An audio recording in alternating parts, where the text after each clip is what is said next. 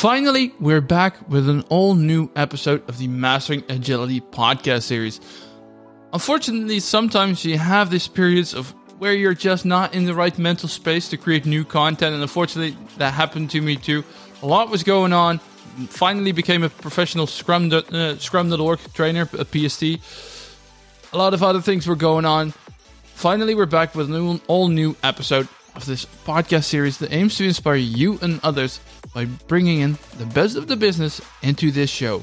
As always, my request to go to the website of masteringagility.org, subscribe to the newsletter, or join the Discord community server. Link in the description in the show notes, and I'd love to see you there. Already a lot of people who joined. Thank you very much for doing so. Doing so. I would love to see this community build more and more.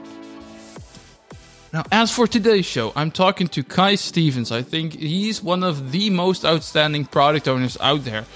And we're talking about how to be a product owner in remote and hybrid environments. Things have been challenging, and now we're at the end, breathly, of the pandemic. But how are we going to continue doing so? And what, what kind of tricks does Kai know that can help you be a product owner in this challenging environment? Hope you learn as much from him as I did. Let's welcome Kai. Kai Stevens, thank you very much for joining us today. How are you doing? Hey Sander, thanks for having me in your podcast. It's it's an honor. I'm doing great. Uh, it's exciting times at uh, at Tado where I uh, where I work. Um, yeah, so doing great. Thanks. What makes it what make what makes it so exciting at Tado? Yeah, maybe to give a short introduction for people who are not familiar with uh, with Tado, we are a uh, a smart thermostat uh, uh throughout uh, the whole of Europe. Our products are, are offered, and we intend to uh, allow everyone to enjoy smart heating and and cooling. Um, so that's how Tado started now ten years ago. So the company now exists for for ten years. Um, and it's our ambition also with all the developments in the uh, energy uh, energy market uh, today, uh, with the electrification of uh, of heat, for example, um, uh, to play an even more central role role in a home's energy management. so that's that's what we're working on, and um, yeah, I joined Tado three months ago or four months ago in in October. Um, and I think exactly at a moment where we're now making the first steps towards, uh, uh, let's say, beyond our, our, current product lineup that's aimed at uh, uh heating uh, a home with gas fires boiler more efficiently.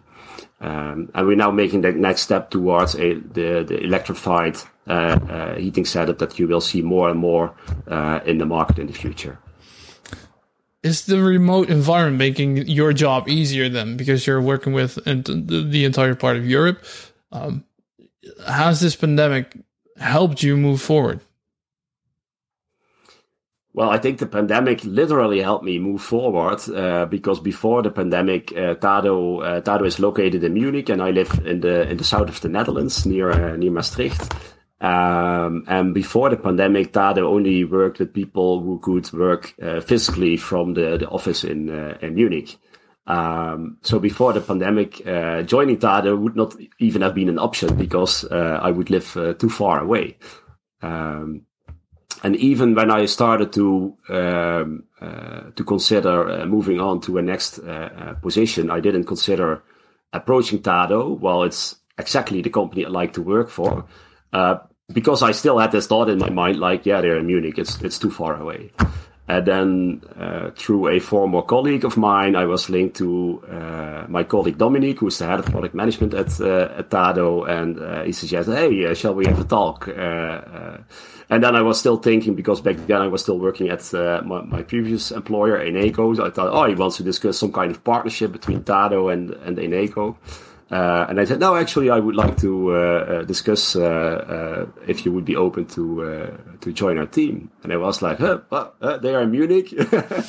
How would that work? And then and then he shared that because of the pandemic, they learned that working remotely actually turned out to be working way better than they thought. Um, and they had a lot of troubles finding talent in the Munich area. Uh, so uh, Tado decided, at least for certain positions, decided to uh, uh to open up for remote, uh, full, fully remote work. Um, yeah, so I think uh, I should be thankful for the pandemic in that sense, because before the pandemic, I mean, I can still remember conversations also with with previous employers about working one day from home. Right? That was then it was like wow, that was really special if you were allowed to work one day uh, from home instead of being five days uh, at the at the office. Uh, and I think uh, not only Tado but many companies uh, out there learned that the value of uh, increasing your range where you can look for talent is way higher than requiring everyone to be at the office at at all times. Do you think that's ever going to be changing back? That we're going back to the office full time? Um, no, I don't think so. I, there might be companies, but I, I think especially the the, uh, the, the tech companies who really struggle also to find uh, talent. Uh, I think for them the, the value of having this wider uh, area to to recruit within, uh, to find people in, is is is way bigger than going back to uh, the the value that being all together in the office building every day brings. Uh, obviously, there's also some some challenges when you fully work remote, right? So it's it's not that it's all better than when you're physically at the office. Uh, but I just think that the the scarcity uh, of talent uh, is is a big reason to to stick with this this hybrid model. How's this? Because you, I think you're one you're one of the most high regarded product owners, product managers, and let's let's dig into that that topic a little bit later, but I think you're one of the most high regarded product owners um, that I personally know. Has this affected your ability to deliver your job other than the geographical benefits? Overall, I, I can't say there is a difference, uh, uh, to be honest. So we have all the tools available uh, to, to do the things you need to do as a product owner or product manager to maximize the value of your product. Um, there, there is, however, things that you have to change in your ways of working, right? So, um, well, I'm not in Munich, so I can't uh, jump into a room when it's really needed with with some people and, and grab them together and say, hey, now we really have to uh, uh, to figure this out. Um, so that all works a little bit more difficult remotely. Um, for example, if you can't access your end users physically to interact with them. You also have to find new ways to to to learn about the problems, right? That's all a bit more difficult with a screen uh, in between, I would say. Um, but after doing this now for yeah, let's say almost uh, three years, I, I, I can't say there's a in the end there's there's a difference. There there are other things that have a way higher impact on your success than the question if you're physically uh uh, present at the office or uh, working remotely. What do you consider those things? Because you say there are um, different things that are impacting your ability to, to succeed. What are those things to you? What does that mean? Um, I, I think that uh, let's go back to the, the principles of how you can be successful as a, as a product manager. Um, uh, for example, if you go to the Agile Manifesto and you take uh, customer collaboration over contract negotiation, um, how do you collaborate with a customer if you can't be physically together in a room, right? Um, the the pitfall, for example, um, uh, when you do a remote meeting, is that you have less interaction or that you uh, uh, have less creativity in that meeting uh, with uh, with that person that you try to collaborate with. Um, so you have to learn new tools and tricks and, and formats to make sure that uh, that same level of interaction and creativity is present in the in the digital room, so to uh, so to say. Has the body language, for instance, affected your ability to read the stakeholders' needs? I think. I mean, uh, it's it's it's good to listen to stakeholders. I mean, you should.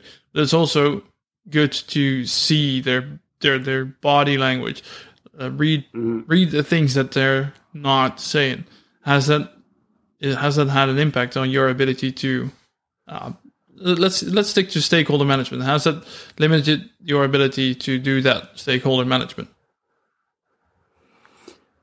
yeah, I've recognized this, right? So normally you, you can read a person when you're physically together. It's easier to to read a person's face or, or overall body language and then ask another question, uh, uh, or or uh, plan a one on one because you notice that person is a bit jumpy or whatever. And and some of these uh, these signs they they fade away uh, in a remote uh, remote setup.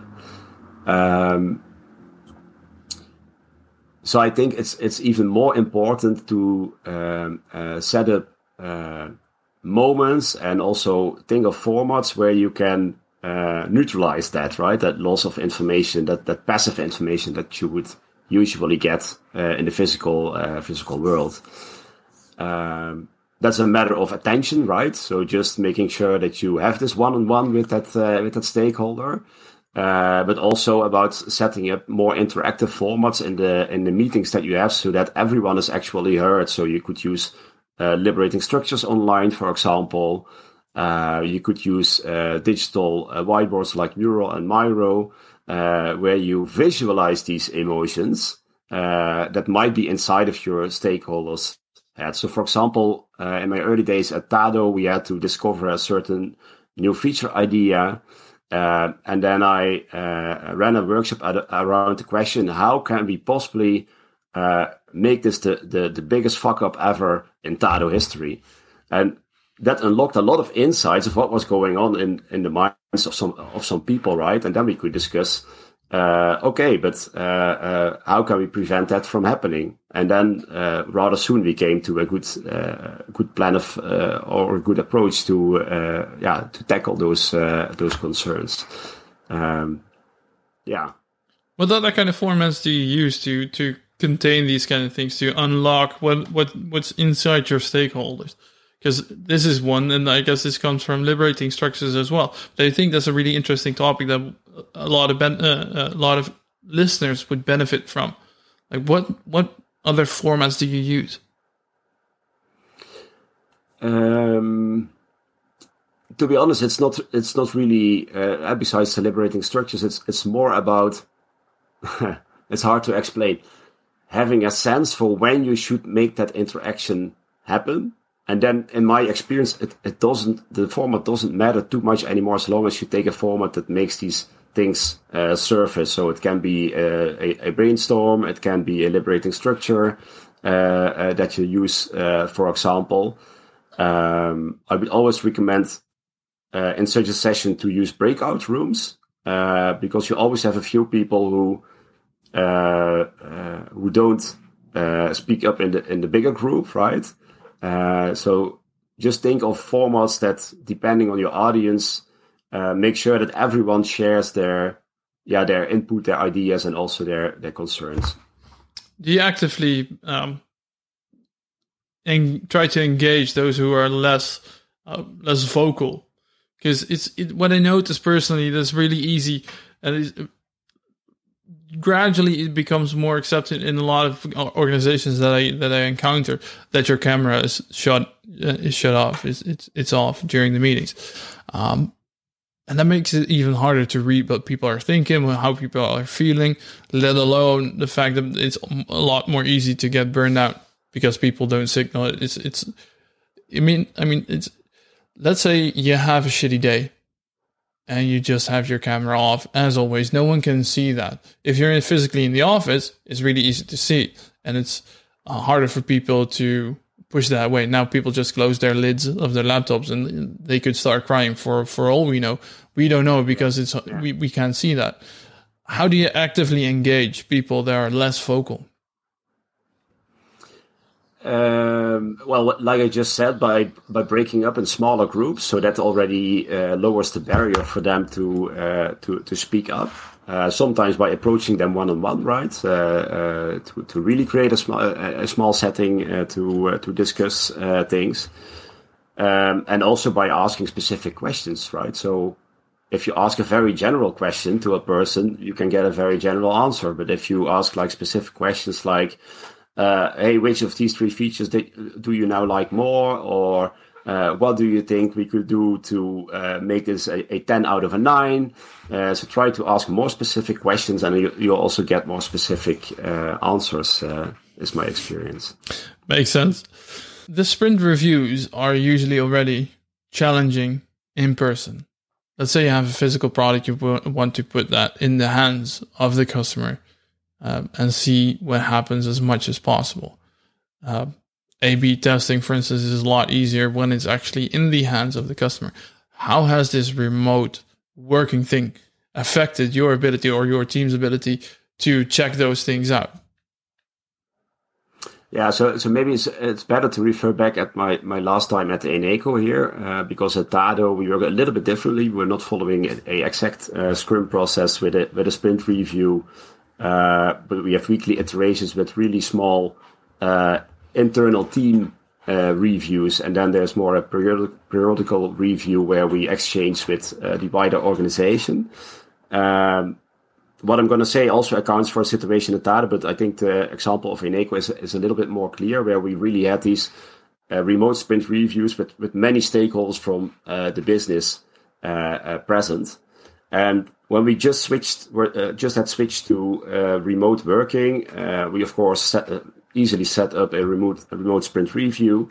but after two or three reviews, we noticed that we were merely presenting slide decks because that that was what felt most comfortable to most people uh, in a remote setup. It was like, okay, I share my screen, I show some slides, and I tell my uh, I tell my story. We had uh, six teams sharing their uh, uh, uh, their sprint results, right? So it was six times a slide deck of uh, of of thirty minutes. Death by PowerPoint.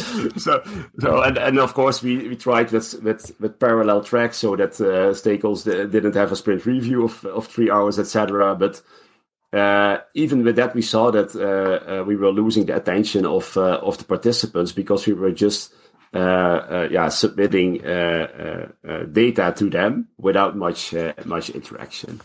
And what we did then is was we, we tried to spice that up. Right, I also wrote a blog about about this. Um, you can run a quiz, for example, so you can um, uh, activate the brains. So I think the best thing to do in a remote sprint review is to actually make the brains of your participants work instead of make your own brains work, right? So uh, uh, start start with a poll, and they will be hooked up to the topic, right? Because you you activate their brains, they start uh, thinking themselves, oh, how how would this be? For example. Uh, you might ask some kind of statistic, uh, like in the terms of a smart thermostat, you might ask, uh, how many uh, cubic meters of gas did we save last month? And uh, you can show four four numbers on the in the poll, right? Uh, and these kind of things they can they can engage your audience with uh, uh, with your sprint sprint review. Um, when there's like an important milestone, I like to do run a more elaborate quiz. So I, I would really use a quiz using Mentimeter, for example, or Kahoot, and then do a quiz and, and give some prizes away. Um, there's a lot of things actually that you can do to have a different kind of sprint review than just sending uh, slides. It just requires some uh, courage and some time, right? Because uh, you you need to to experiment with these formats, um, especially when there's important stakeholders there, like uh, the CEO is coming into the room. Uh, some people are afraid to actually try things out, right? And I would advise don't be afraid, just try it uh, and if you're working in a good organization, that CEO should appreciate or will appreciate that you put in efforts and try new ways to get more value out of of such a, a event. I think people are very reluctant of that in general because of fear. Like, what if it's not? What if he doesn't like it? What if the CEO doesn't like it? Then what? What's the worst thing that has ever happened to you in such a case? You mean when it didn't work out? Yeah.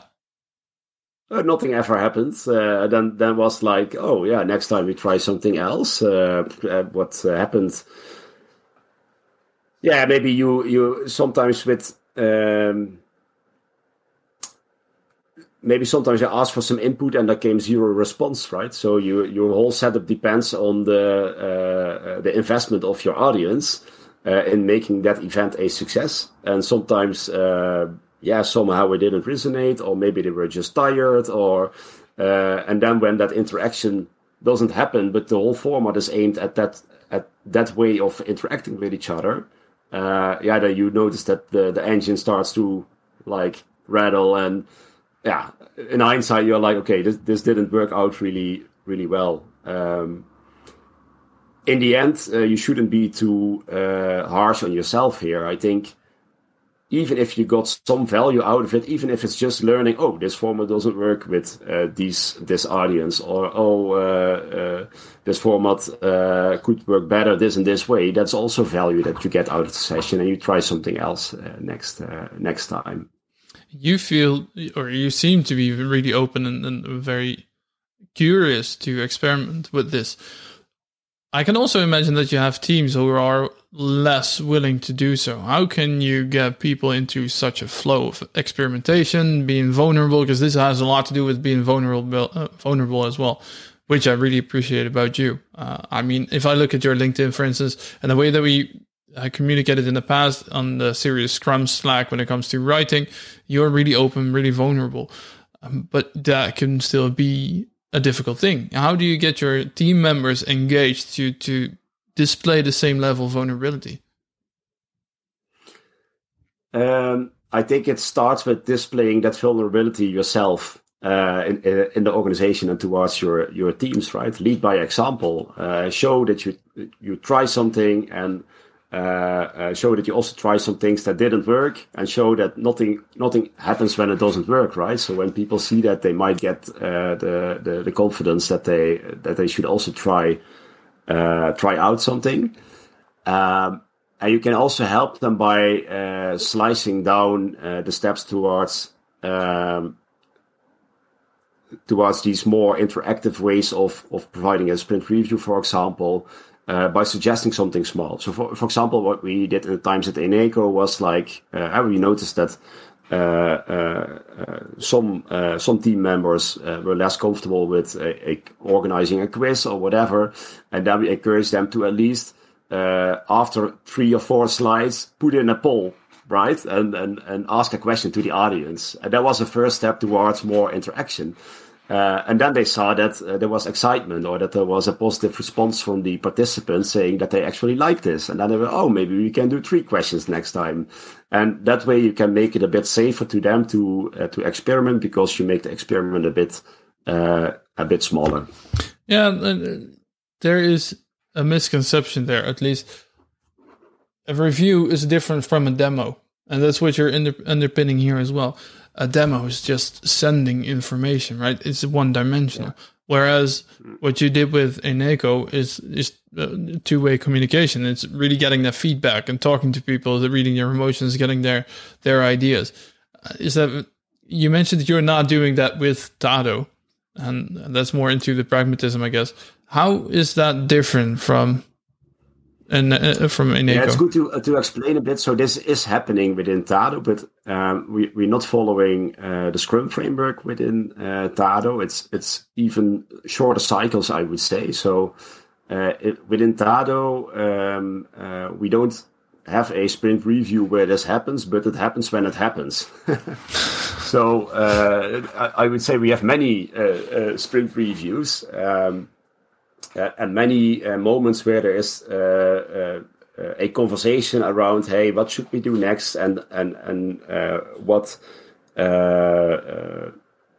what should that entail? What should be inside of, of, of that thing that we're that we are building? And then there's a constant dialogue with uh, sales, customer support, uh, and all these crucial departments to make a uh, a new product work. Um, it's only not glued to a Scrum Scrum rhythm, Scrum framework uh, uh, within within Tado. No, so you're basically doing the exact same thing as what Scrum is telling you, except in a different uh, chronological order. It's not necessarily at the end of the sprint, but just continuously throughout. Yeah, yeah. So uh, our, our roadmaps, for example, some teams don't even use roadmaps anymore because we're changing so often that the roadmap is always outdated. So then there was no value in the roadmap, so we threw it away. Um, within the the group that uh, that I'm responsible uh, uh, uh, for, we develop hardware products. Those have a bit more lengthy timelines because it's hardware. So there we still have have roadmaps. Uh, but I would say um, Tado is an organization that that's so closely uh, designed to work upon the agile principles that it went beyond Scrum, and actually Scrum would would actually slow us down if you look at the maturity of the organization in terms of agility and, and competence. Um, so, of course, I'm also a Scrum trainer at uh, at Scrum Facilitators, where I teach people how to use Scrum as a product owner. And I always say uh, Scrum is, is absolutely your best friend uh, uh, to to get to know agility uh, and also to go pretty far on that uh, on that journey. But at some points and for some types of products, like very complex smart home products, like uh, Toon back in the days when I worked there, and, and Tado being a uh, consumer electronics hardware product with very intelligent software behind it. Uh, a Scrum process can be uh, uh, can be slowing you down. Um, so uh, you should always assess in the nature of your organization if Scrum is a framework that actually is the best fit to your organization or not. And again, at Tado, we work in, in one week cycle, so you could call it a one week sprint. Uh, we have a planning. Uh, uh, we have uh, we have retrospectives. Uh, so so many elements of Scrum get back. We just don't call it uh, call it Scrum. And I think the most important ingredient in our product development organization at Tado is that we work in truly autonomous cross-functional teams. Um, so that means that every product team is responsible for a specific product or part of the product and can deliver their their value independently from other uh, other teams. So that also uh, enables us to um, apply lightweight processes because there's very little alignment uh, uh in the daily work needed between uh, uh, individual product teams and other product teams. Yeah, a couple of hooks because I think this is a really interesting direction. Um, how going back to those roadmaps, how do you ensure then, or ensure relatively ensure that you're still somewhere aligned with your product goal? I mean, the people are that I work with typically already struggle on the, the longer term. How should how does that relate to our product goals, and how does the the, the future look like? Um, if you're not working with roadmaps anymore, how how do you, you work then? Yeah, so uh, we are using OKRs at, uh, Tado. So we have uh, company uh, OKRs that come from the company vision, and then we have uh, what we call uh, product development organization OKRs that bring focus to all the, the, the product development teams within within Tado. And the interesting thing to mention here is that they provide focus. So, for example, at this point, we have two objective key results for the whole product development organization. Um, uh, while there's way more going on in the product development organization. But top down, there's two things of which uh, uh, management has said these two things are the most important things uh, to uh, to achieve. Uh, and they bring guidance, but leave still a lot of room for autonomy in the teams on how to maximize maximize value. And in some teams, we still have roadmaps because they have value, because we talk about somewhat longer timelines to be able to, to release something. If you have to develop hardware, you are always talking about months of development before you can really release a product into uh, the hands of your of your customer. Of course, we try to make that more agile by iterating and working with prototypes, etc. But a real release that that always takes uh, takes rather long.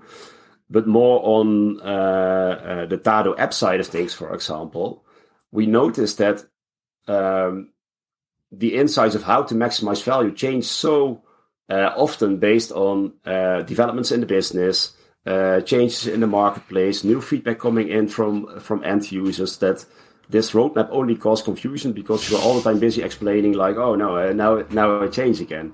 So the roadmap I think transformed more into a storyline of what is the mission of this team and what are uh, the anticipated most valuable next steps for this team. Um, and because we know that uh, the further you go in time, it will change again, we don't reflect it anymore in a timeline, a, roadmap, a sequence of things. But there's always every team has, uh, starting from the product vision, uh, a sensible story of what are sensible uh, next steps. And then we continuously val- validate these ideas, right? So we continuously uh, run product discovery. And then based on that discovery, this plan changes again. And then we update each other on that plan uh, by, uh, by just simply sharing that. Oh, that's pretty awesome, man. That's cool to hear. I like the book related to OKRs, uh, Measure What Matters by, by John Doerr. So anyone listening to this and, and thinks this is, this sounds really cool, I can highly recommend this book and I'll include it in the show notes as well. Um, but this is something where I really got hooked in, into the OKR parts, which indeed, what you're saying, aren't different from roadmaps, uh, but make it really tangible to still strive for a goal and what, what how to get there. Uh, yeah. A little while ago, we had Jurgen Appelo in, in the show talking about flow OKRs, OKRs with flow was a really interesting discussion as well. So if you want to know more, read that book as well as listen to that episode. Uh, it seems to me what like what you were just describing that you're not specifically using Scrum. Uh, you focus on the, th- the the thing first that's most important. Does Scrum fit within our organization? I think that's already a skip that many organizations, a step that many organizations skip. Like, what's the problem that we're trying to solve, and does Scrum really fit into that that issue, into that complex issue with adaptive solutions? But also, if I hear you correctly, you've tried Scrum. Tado has tried Scrum as is, and then evolved from that point on. Is that correct?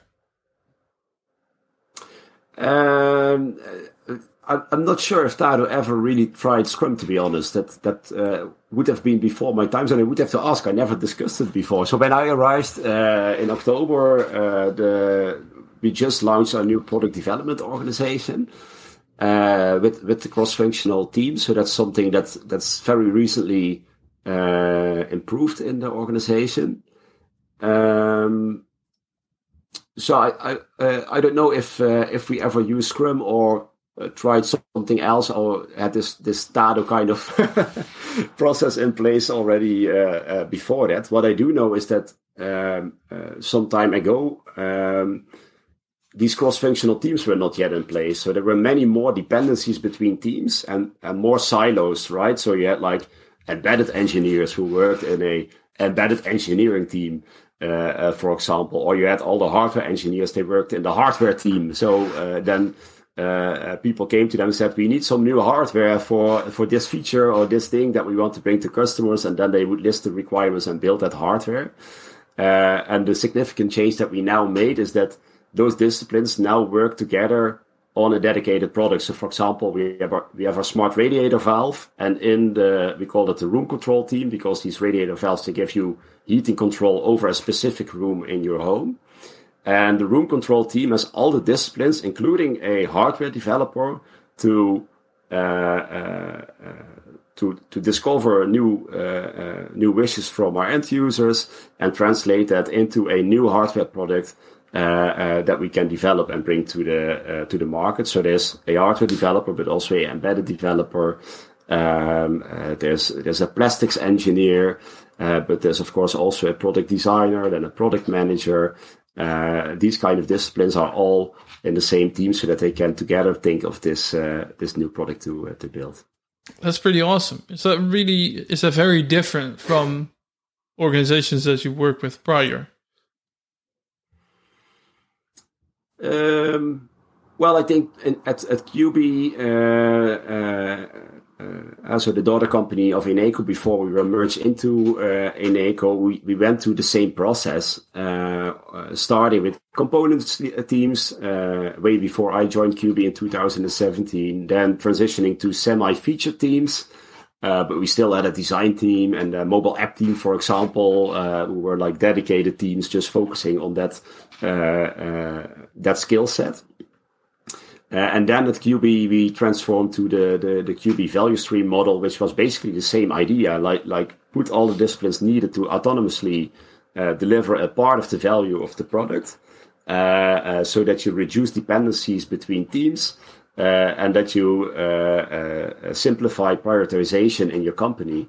And I think that is an essential part of successful product organizations is that you simplify uh, the alignment uh, within the company by reducing these inter-team dependencies. Do you visualize those as well? Those those dependencies, because we talk about dependencies a lot, but how do we make sure that those a are really understood, and b that they're that they're worked with?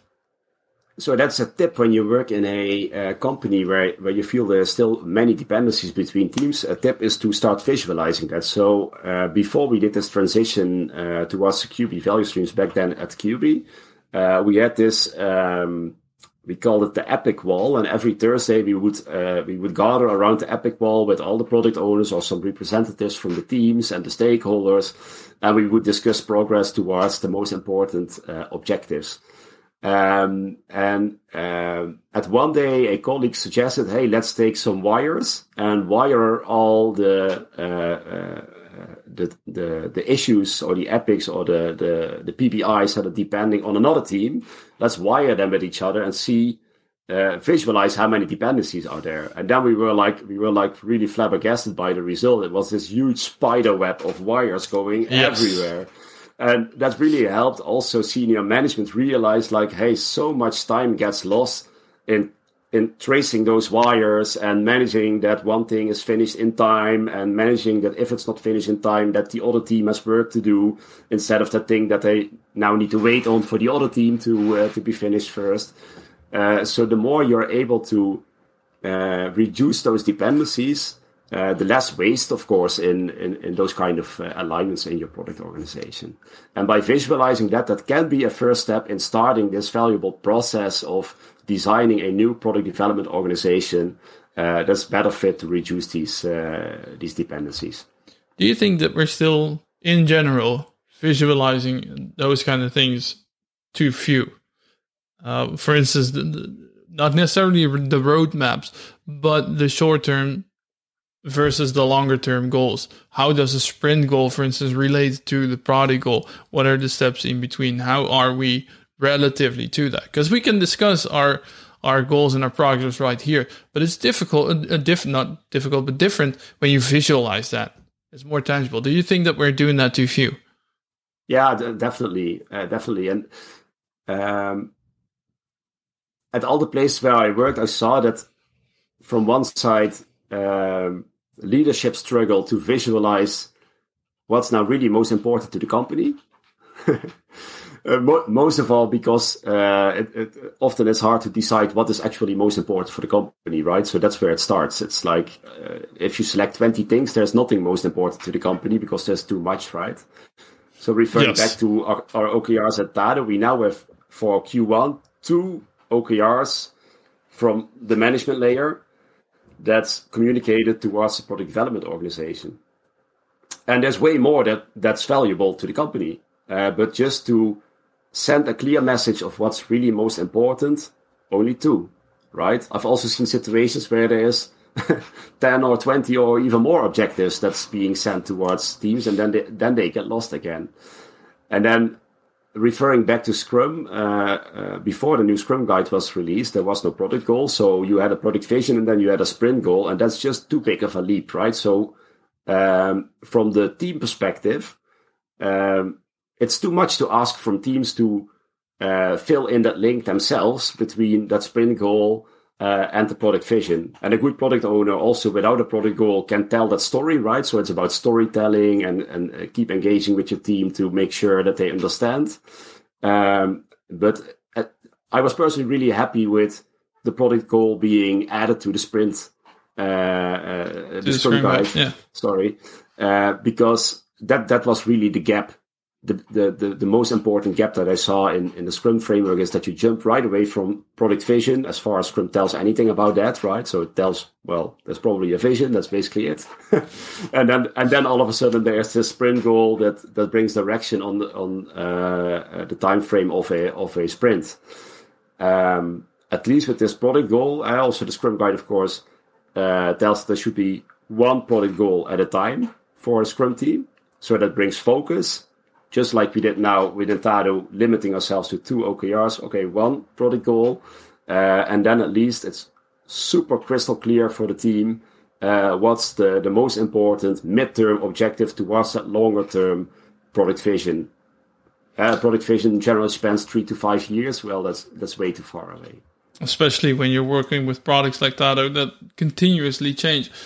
But they also took out the product vision in general out of the Scrum Guide seems to be causing confusion at times. And what do you think is the difference between those, and how do you work with uh, still incorporating uh, a, a, product division? Do you still do that, and how does it relate to your to your product goals? Yeah. Um, so there, there should always be a product vision, right? No matter what uh, what what framework you use, um, uh, and also in Scrum there should be a a, a product vision, um, and then there's multiple ways to break that down to sensible objectives, eh? right? You can use OKRs or you can use the product goal within the Scrum uh, uh, framework, uh, but at least be sure to um, build in the right levels of granularity from that really big, hairy goal, BHAG, uh, towards something that's achievable enough for an individual in your organization to engage with, right? Something that's too far away that doesn't feel like reality, that doesn't feel like something you will uh, be achieving soon, and that doesn't reward a individual in a individual team. Um, so um, I always say it's better to have an imperfect story, but start telling it, and and and like we just mentioned, repeating it. Uh, in my last period uh, uh, working with Quby and Eneco, I was fully responsible uh, for the whole uh, product lineup of Toon, um, and um, I, I just started there were a lot of unclarities back then because we were migrating into Eneco. It was not clear what the strategy, uh, what the way forward exactly would be. Uh, so there were a lot of reasons for me to say, no, I don't really have the story ready. That uh, we have to wait until this decision is made or this direction of the company becomes more clear. Uh, there's tons of arguments to uh, postpone telling the story, and I would advise uh, don't don't fall into the trap because um, the value of telling a story and again being vulnerable in telling that story, like, hey, this is what I really know, this is what I don't know yet, but I'd rather tell you the story now and update you. Maybe next week it changes and I'll update you. But I'd rather do that than keeping you totally in the dark, right? Yeah. Um, because if you go for the latter, teams will start filling in for themselves. Uh, and worst case, you end up in this feature soup, right? Every individual team interpreting what's most important themselves, uh, and you do a little bit of everything. Yeah, the uh, in the last episode with uh, with Laurens Bonnema and Lila uh, Lila Nuya, I we were talking about tons. There's always a next sprint, which seems to be a corporate disease where indeed where you don't focus on what's most important right now. So it kind of relates to what you're saying right here. That story, that narrative that's most important at this point. If you do that as soon as you possibly can, then you're going to avoid cluttering all that features, cluttering that, that fluff till you get to the feature soup that you were saying. I'm going to be using feature soup more often. I like the term. hey, now what I noticed is that your LinkedIn title uh, changed from product owner to group product manager. Is there a difference? this is an interesting topic, right? Uh, so uh, it's it's like I, uh, I I switched sides, right? It was uh, when I was asked to join Tado, I was like, "Ooh, I'm I'm not going to be a product owner anymore." but soon after I started talking with Dominique, was the head of product management, and with other people within Tado, I noticed that there was not really a difference between what I, have been doing the past decade. So discovering value, um, focusing on uh, your customers' problems first before thinking of solutions, uh, translating that in a sensible strategic storyline, and then chopping that up in an actionable plan together with a development team. Um, yeah, uh, that's what I did uh, the past 10 years when I was a product owner. And uh, that's what I still do now as a product manager at, uh, at Tado. Um, so yeah, the name is different, but uh, my experience so far after after four months, and I don't think it will it will change. Is I'm I'm, doing the same thing, exact same thing as I've been doing, um, uh, but then with a different different name. Why do we need a different name then? Um, yeah, I don't really care about the name, but you could say product owner is tied to Scrum and Tado is not using Scrum, right? So that it doesn't make really much sense to use that name while there's another name around already for a while. Um, but in a sense, having the, the two names is confusing, right? Because it, it, it suggests that something different. Well, actually, it should be uh, in my opinion, I know there's a lot of opinions about it, but in my opinion, it should be exactly exactly the same thing. Um, of course, where the difference comes from, I think, is in the misconceptions of both roles. Uh, so if you look at product management, then especially in the past, before the digital era, uh, era, the product manager was sometimes this type of person who was in an ivory tower, far away from the people developing the product, writing down requirements, and then uh, shipping those requirements to another department in the company who started a, uh, a development phase. Uh, and then uh, at a certain point, he would present it back to the product manager, and then he would say, "No, no, this is not what I uh, what I, what I wanted." Uh, of course, to to put it really really black and white. And I think the opposite direction, the product owner sometimes has become this tactical clerk of a of a scrum team, and above him, uh, maybe even a product manager or some other kind of people who really decide on the strategy, the vision, the strategy of the product.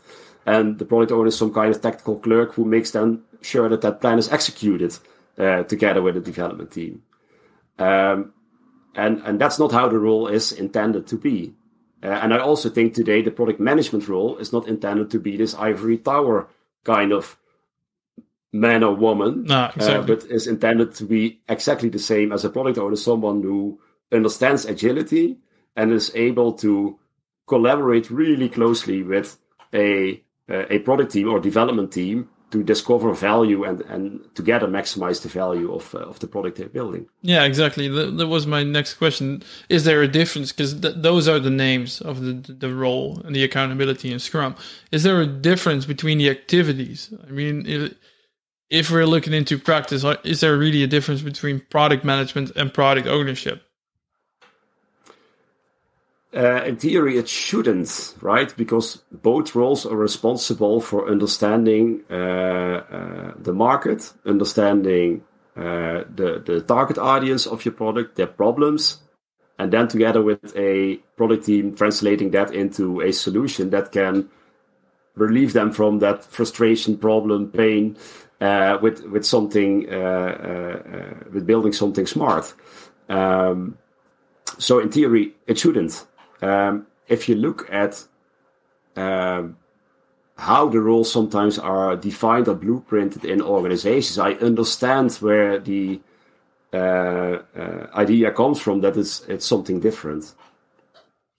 Right? Because, yeah, uh, the product owner role sometimes is this tactical clerk, and then if you just only see that pattern, then you feel it's something totally different because the product owner is not involved in the in the product vision strategy, pricing, uh, market segments, these kinds of business related uh, related topics. Do you think that we're losing pragmatism here? Do you think that we're focusing too much on either doing the execution of the Scrum framework or any other agile or even scaling frameworks that we're focusing too much on doing that right? Or are we doing too much on the other hand on not doing that at all and, and just focusing on the product itself? Do you think that we're losing pragmatism in solving the issue at hand? Um, I mean, if you look at the discussion in the agile community, uh, I, I I think we're missing the point, right? So these discussions about should it be product owner, product manager, I, I think we shouldn't care that much. We should care about building healthy product development organizations um, uh, where the craft of um, truly understanding uh, your markets, your customers, their problems, and translating that to uh, solutions is uh, is developed. Uh, no matter what name you give that person or that group of people, even who take care of these responsibilities uh, to build a successful yeah. product. So in that sense, I agree that um, it's way more valuable to ask the question how can we make sure that these parts of product development are covered? Uh, uh, then that we ask ourselves the question, which person of which, or which role or which name should take care of that, right? So in that sense, I fully agree that uh, it, it, it, shouldn't matter.